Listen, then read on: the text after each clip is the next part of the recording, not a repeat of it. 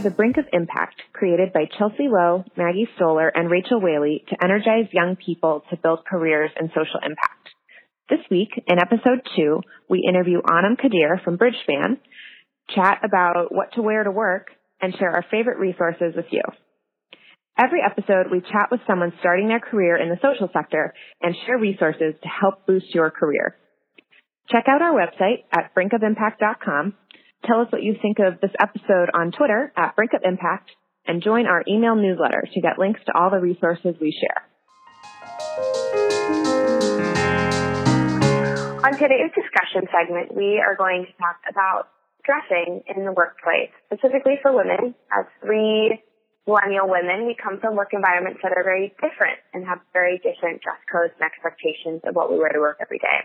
So this is inspired. There was a Quartz article back in June uh, called Why It's So Hard for Women to Figure Out What to Wear to Work in 2017. And I found it really compelling. So to give a little bit of background about the article, it was basically talking about the history of women in the workplace and what we're supposed to wear. So women work attire has never been easy. I think there's always uh, some standards of, you know, being feminine, but not too feminine, not too bright, not too tight, not too sexy, not too masculine. It's been a really, really hard line um, to toe.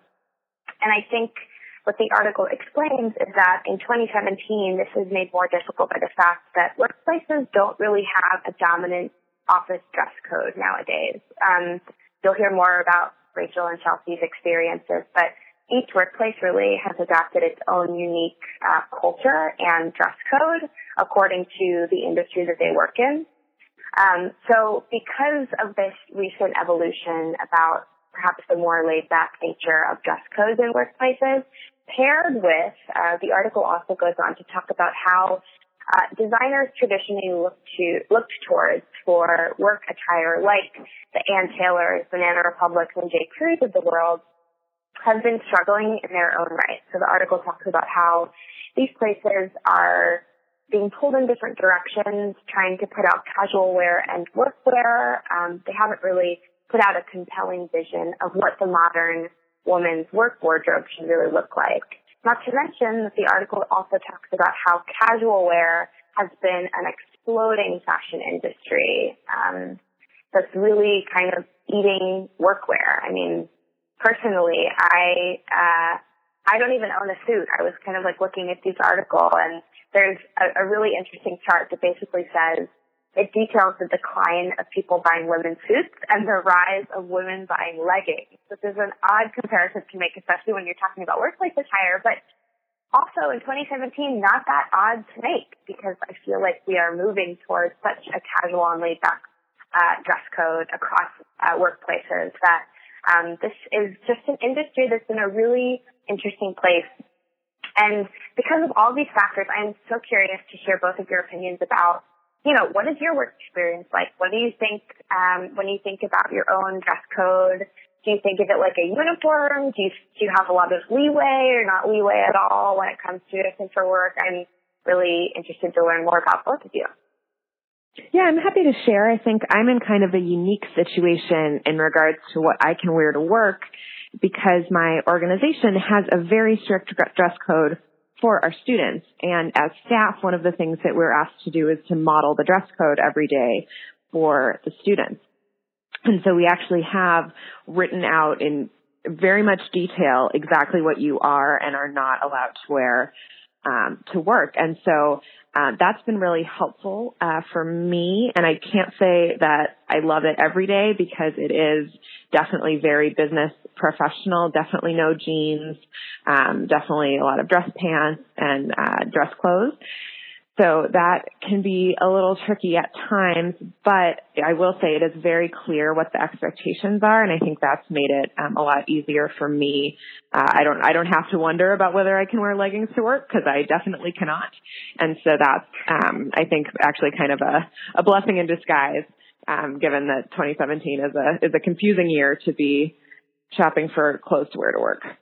I think for me, uh, my job, we all kind of have different dress codes depending on if you're client facing or if you're more so internal. Um, and also like what your role is. So I know we have one person who their job is to manage our urban farm. So like her dress code is very much like overalls are okay versus for my team, we're working with million dollar clients. So it's assumed that you're going to be in like more so the professional um, attire. So I think it varies within our organization around your role, but also I've had like certain conversations with people and it seems to vary around gender and age too. So I had a conversation with a male colleague who was like talking to me about, well, what do women wear? It's like, what's the woman's version of a suit? And I was like, women have suits too. Like, what do you mean? Like women can wear, and he just, and his mom was like, oh, like he didn't even really know what women were to wear. Um, and then also like some of my colleagues who are older, we kind of had a conversation around pantyhose and they're like, you don't wear pantyhose. And I'm like, no, I don't. um, so it kind of varies in what people, um, expect. Uh, I feel like as work attire based on gender and age too. Um, cause that was one thing I, I never even thought of, of pantyhose. Like I think of tights in the winter, but not in the summertime. Um, but yeah, my work, it, it's trying to balance it, but I, I feel like I just lean on neutrals, just wear black and navy and gray and, you know, it keeps it easier. So it, it is more like a uniform for me. Yeah, I feel like there are so many, uh, you know, traditional workplace attire things for women that I just don't really, um, ever have to do. Like pantyhose is not something I ever have to do. Like I own blazers, but not a suit. And I do have like probably the kind of slacks that you're wearing to work, Rachel, but my workplace is uh, probably at the very opposite end of the spectrum of Europe. I work at a co-working space and it is laid back. I remember I started work and I had no idea what to wear the first day, so of course you dress professionally, and I felt like a fish out of water. Everyone else was wearing jeans or sneakers or, um, you know, hoodies, uh, which is, I guess, very like, uh, very tech industry thing to do. But it, you know, it's just an entirely different environment. But I think you're right, Chelsea.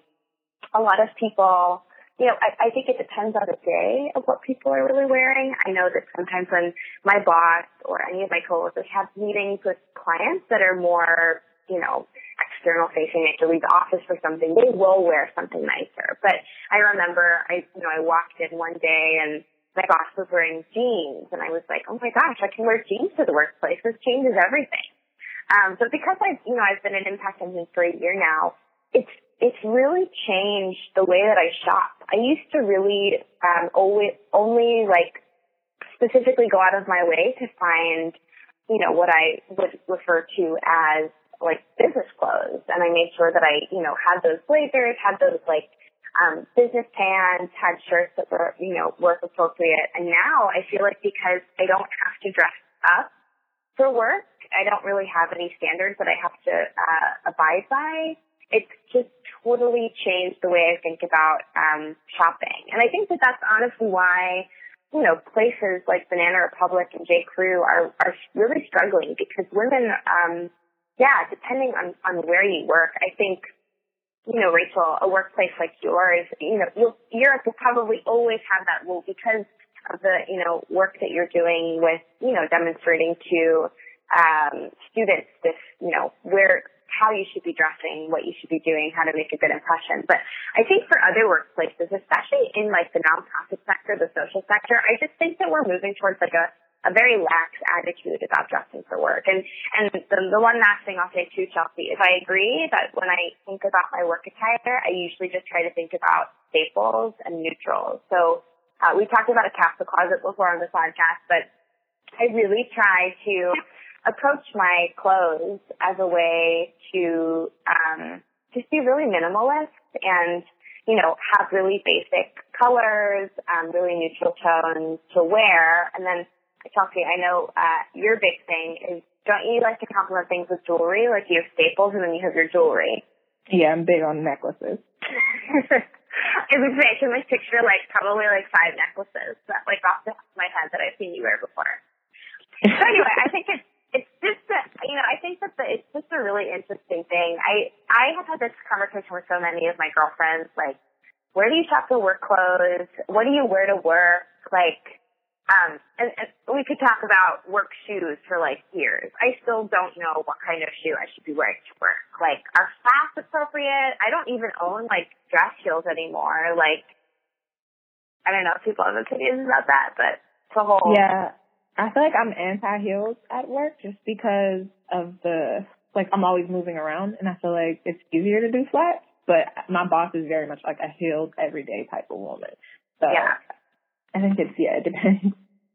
Oh, it totally depends. And it's really confusing. I think, like, for me, most of the women that I work with wear flats. And then I feel like when I'm trying to, like, extra step it up at work, like if there's a meeting or an event or something that's uh, kind of special happening, and then I'll, like, break out my heels because I feel like that's still, like, like a level fancier and like within the realm of dress shoes, flats are a little more casual. So it's, yeah, it's a really weird, and also I'm tall. So when I wear heels, I feel like I'm like extra tall. So it's, that's kind of an interesting feeling at work too. So it's, yeah, it's just like really interesting to figure out what to wear for shoes.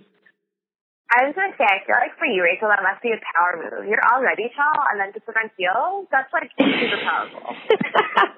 you're like, you're like, I have an important meeting, I have to wear heels anyway, but also I'm gonna have added confidence because I'm so much taller than everyone in these heels. um, but anyway, so it's it's a really uh, interesting kind of topic of conversation. If you have any uh, suggestions or thoughts on workplace attire. We want to hear them.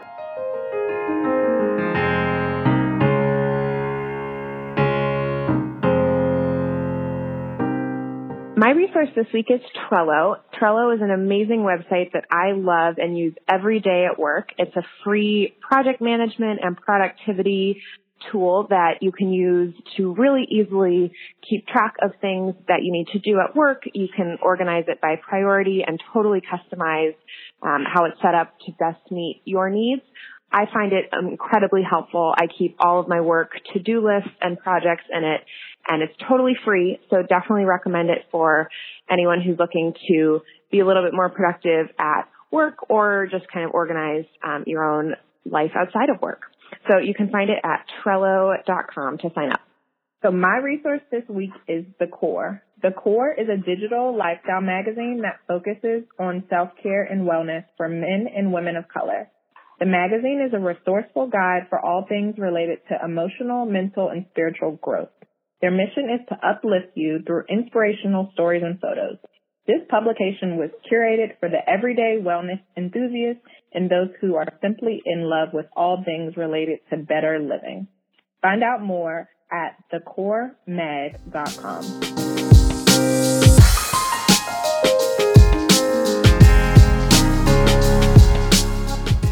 So today I'm here with Anum Qadir. Anum is an associate consultant at Bridgespan in their Boston office.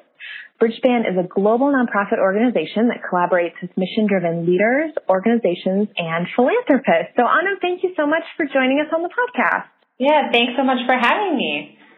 Of course. So can you, to start us off, can you tell us when you decided you wanted to go into social impact work and kind of what got you interested?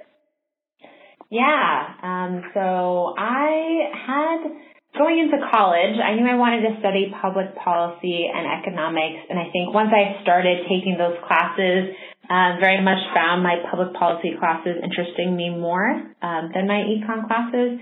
Uh, and public policy was great in getting a taste of econ while also thinking about social problems, while also thinking about stats and numbers, which I like to nerd out, out on.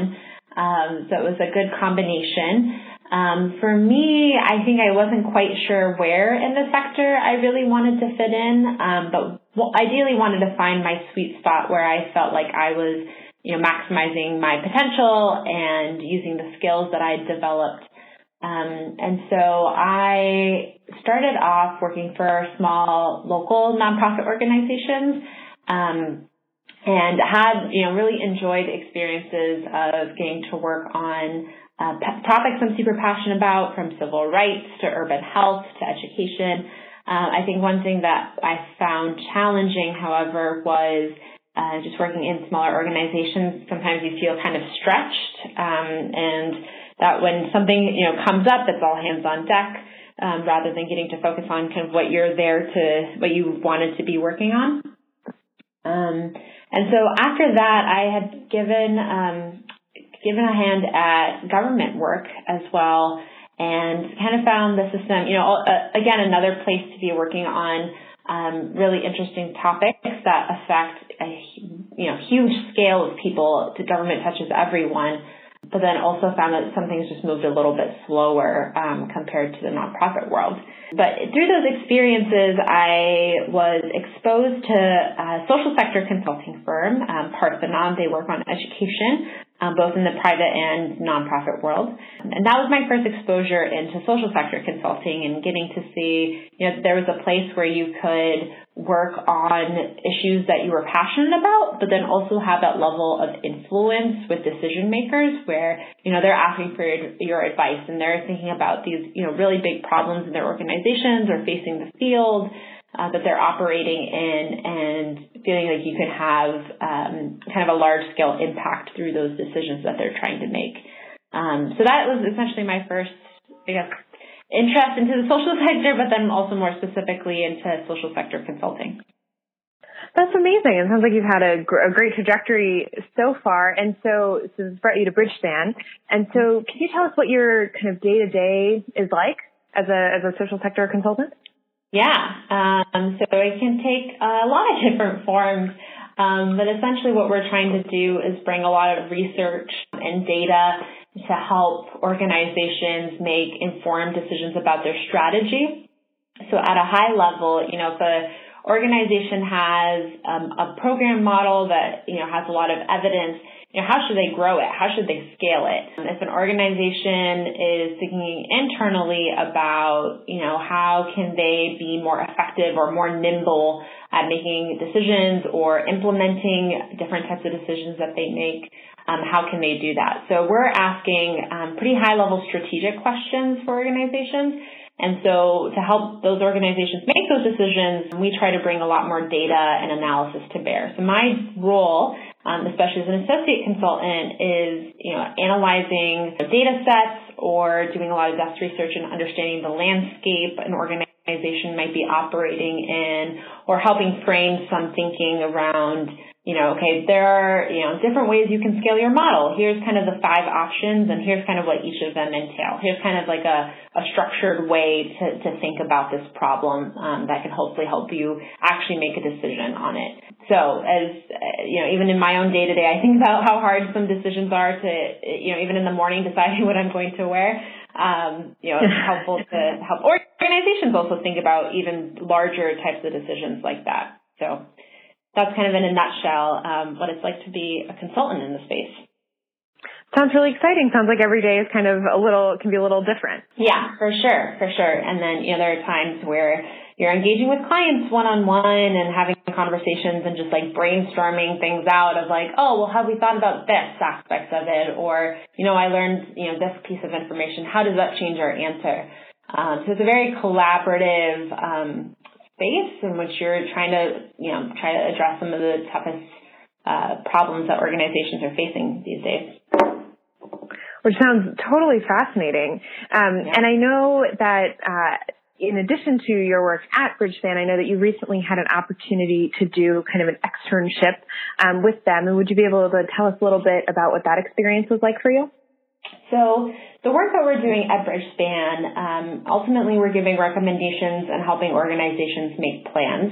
Um, Bridgespan allows folks to go on to externships, uh, essentially to work directly with an organization that's a little bit more on the ground in understanding their day to day, and essentially helping, you know, bring some of the skill sets that we've learned at Bridgespan directly into an organization. And so my work was with the Massachusetts Immigrant Refugee Immigrant and Refugee Advocacy Coalition, excuse me, um, MIRA Coalition for short. And I got to help them think through their membership structure. So as an advocacy coalition, they uh, represent about 130 member organizations across the state that work with immigrant and refugee populations. Um, and so they're at the forefront of advocating for different issues and budget line items that affect immigrant and refugee populations across the state. So I got to help them, you know, kind of bring my Bridgespan skill set of, you know, really understanding, you know, what is what are their members saying, what is the feedback that they're getting, you know, how are other advocacy coalitions also structuring their membership programs, um, and help them uh, use that data to inform how they want to move forward uh, with their own membership structure.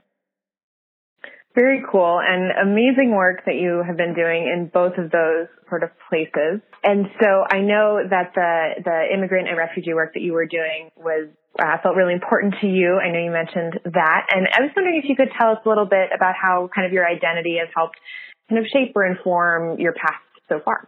So, uh, as background, I am a Muslim second generation South Asian immigrant, and the the groups that I, or the communities that I grew up in were predominantly Muslim and um, immigrant heavy. And growing up, you know, I saw, you know, families struggle to make ends meet. I saw families um, get pulled apart, whether it be by certain immigration policies or having a parent be deported or an entire family be deported. Um, I've seen just, you know, families struggle with, you know, trying to connect with family members and, and try to make their day-to-day work. Um, and so that's been something for me has felt um, particularly unique, especially in the spaces that I operate in now, whether it be, you know, having gone to college and been around people who, you know, have had very different experiences and exposures to, you know, other types of issues. Um, but especially in the space where I am now, where um, you know, oftentimes there are limited perspectives of from folks that have um, that come from the communities that we're trying to serve. Um, and so that felt really important to me of uh, for me to you know give back to the things that I know or at least have some um, insights on. Not to say that I have all the answers, but help shed light and try to contribute uh, in ways that I can connect the dots for folks who otherwise might not quite understand. You know what does the day to day look like? What really are the right solutions um, for folks in, in on the ground? And so that's been super important and meaningful for me, um, you know, given the political environment and, you know, even just the past couple decades as well to how um, immigration reform has happened across the country. Um, so yes, you're you're dead on in saying it's been a very personal issue as well, and and trying to get, help the, the communities that I care the most about. That is amazing and also, you know, so relevant in, in today's political climate. So I'm I'm so glad that you've been able to to engage in that in that very important work, especially yeah. now. So outside of kind of your your day to day your work with the MIRA Coalition and Bridgespan, outside of that, you somehow find time, um, as you've mentioned, to mentor for two organizations that are very near to my heart, um, New Sector Alliance and Year Up, where I currently work. Um, yeah. And I was wondering if you could tell me a little bit about what draws you to mentoring. This is a little bit more kind of my own personal goals uh, working in the social sector um, that's really driven me is, you know, I've been fortunate enough and blessed enough to have certain opportunities that have led me to where I am. And I know people and grew up around people who didn't have those same opportunities and, you know, are, you know, frankly struggling in a lot of different ways. And so it's been very like important to me to, to work on those issues to hopefully help others um, have the same opportunities that I've had. And so I feel like I've been, I'm, I'm getting to do that work at Bridgespan in some capacity. I'm getting to do it in my externship. Um, but one thing that's been missing for me is having that personal uh, one-on-one interaction. Um, and so that's really what drew me to, to mentor um, for Year Up in New Sector. And so I got involved with that, and that's definitely been something that's been more fulfilling and has just also kept, kept me really grounded in that, you know, this you know, if we're consulting with an organization that's doing something similar to New Sector or Year Up, you know, under keeping myself connected to what that work looks like on the ground has been super helpful and also just incredibly motivating that, hey, yes, I, you know, help this organization figure out what strategic direction they're going in, but I also got you know, help this person with their resume um, so that they can get their, you know, first full-time, you know, professional job as well. And so finding meaning in a lot of different ways, and I think that varies from person to person, but I, that has felt like a right balance for me. So great to hear that you're so passionate about social impact and you're finding so many ways to do all these amazing things in your limited time. Um, and so what are you thinking about all these kind of things that you're doing now? What do you think the future holds for you? You know, short term, long term, um, kind of where do you see yourself going in the social impact space? I'm still trying to figure out what I want to be when I grow up. But for me right now, I've really been enjoying my experience at Bridgespan um, as far as just learning and developing a wide range of skills. So for example, you know, I'm really getting to understand what analysis looks like, how to interpret that analysis, how to use that to inform decisions, how to structure problem solving and, and pieces like that. Um, Bridgespan has also been a good place just to learn like a managing skill set, which um, I'm sure everyone has had, you know, a manager or a boss that they like really liked or they really didn't like.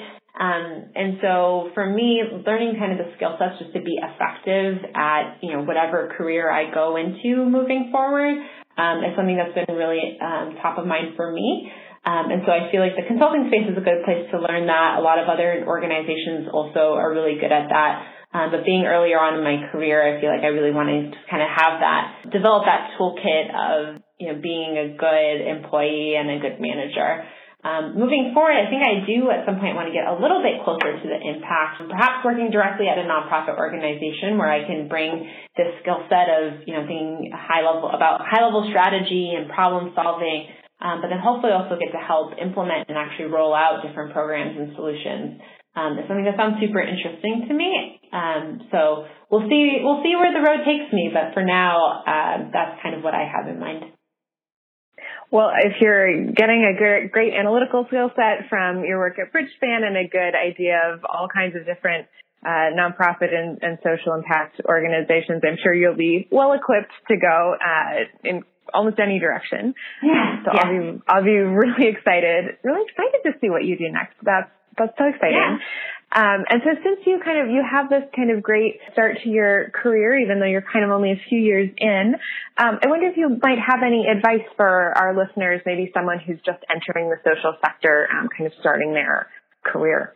Something I've seen both at First Bridgespan and then other organizations where I've worked um, in the past has been just like sustainability um, because this is this is at the end of the day really hard work and really um, you know, big problems that we're trying to solve.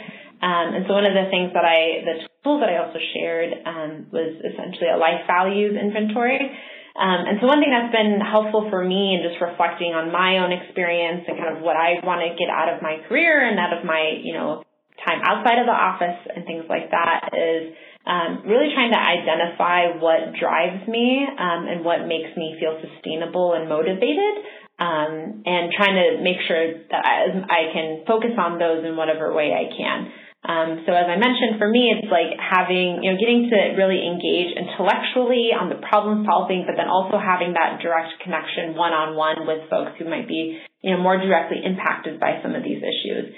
And so I'm trying to, I'm trying to strike that right balance that keeps me really motivated, um, and then also making sure I'm making time for those things as well.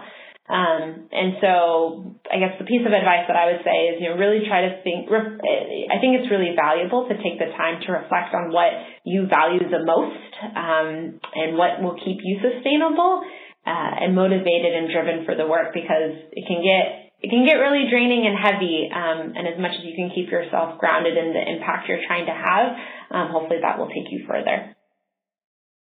I love that you brought up sustainability. That's so important. We are always talking on the podcast about self care, about making sure that uh, you can kind of be on that fine line between being motivated and, and being feeling really overwhelmed and, and burned out. So I think that's amazing. And the life values inventory is definitely a resource uh, that we will share out on our on our Twitter. So um, our listeners can check that out there um, and hopefully uh, absorb some of your your good advice about about kind of trying to stay balanced and and, and really grounded. So thank you for yeah. that.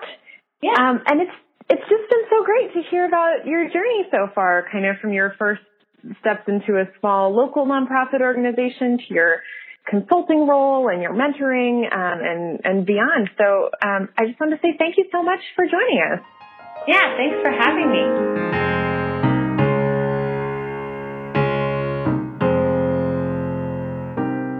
My resource this week is 50ways to get a job.com. I don't even know how I stumbled upon this resource, but it is perhaps the most helpful tool for walking you through every step in your job search.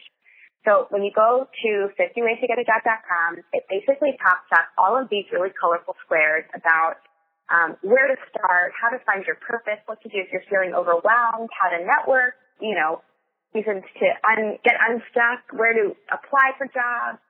Uh, it is an amazing tool. So it was actually uh, put together over the course of three years by a, a work team across Canada and the U.S. Um, that was was born out of the book Making Good, which was uh, basically a book about working in the social sector and how to transform your career to have a really positive social and environmental impact. So this is the perfect resource if you are either rethinking a career and how to get involved in the social sector or you're just curious about how to uh, make the most of the sector that you're already interested in. So this is a really great tool. We'll share it on Twitter as well. But uh, 50 ways to get a job.com. I promise this will be one of the most valuable job search tools you'll ever find. You've been listening to The Brink of Impact, created by Chelsea Lowe, Maggie Stoller, and Rachel Whaley. Subscribe to The Brink of Impact on Apple Podcasts for new episodes every Monday. Don't forget to follow us on Twitter at Brink of Impact and sign up for our email newsletter, which includes links to all the great resources we share. Our music is Rise and Shine by Audiobinger. Thanks to our Season 2 sponsor, Coalition Impact. Coalition is a brand of co working spaces in New York, Boston, and Chicago. They are constantly looking for individuals and companies striving to make the world a better place to join their community. Check them out at coalitionimpact.com. Thanks for listening.